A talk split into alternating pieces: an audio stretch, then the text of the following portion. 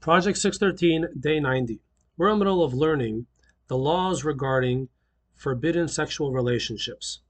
You might be surprised to discover that these laws can be found in Maimonides' book of Mishneh Torah, in the book called Kedusha, which means holiness. And you may wonder, what is the connection between these laws and the concept of being holy?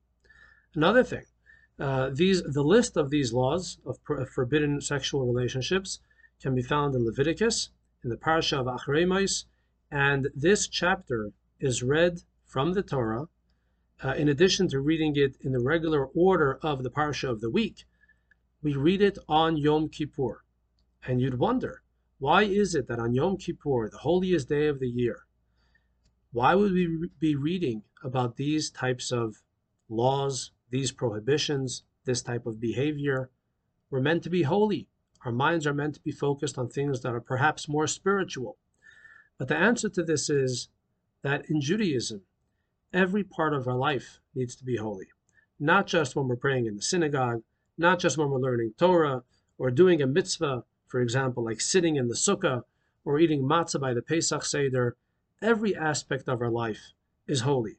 Going to work, going to the gym, going on vacation, and yes, also the bedroom.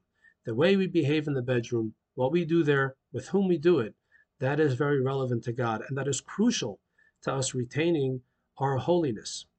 And therefore, these laws are not things that we are meant to be embarrassed of, to be shamed of, or to be spoken about in a hush.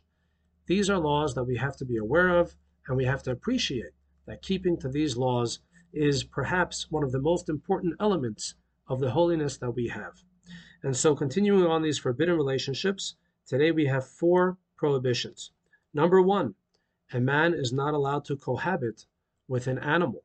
Number two, a woman is not allowed to do so with an animal as well.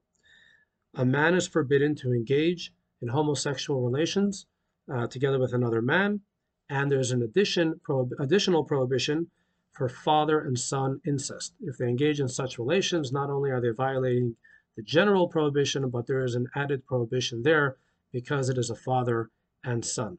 Thank you all for watching. We'll learn more tomorrow.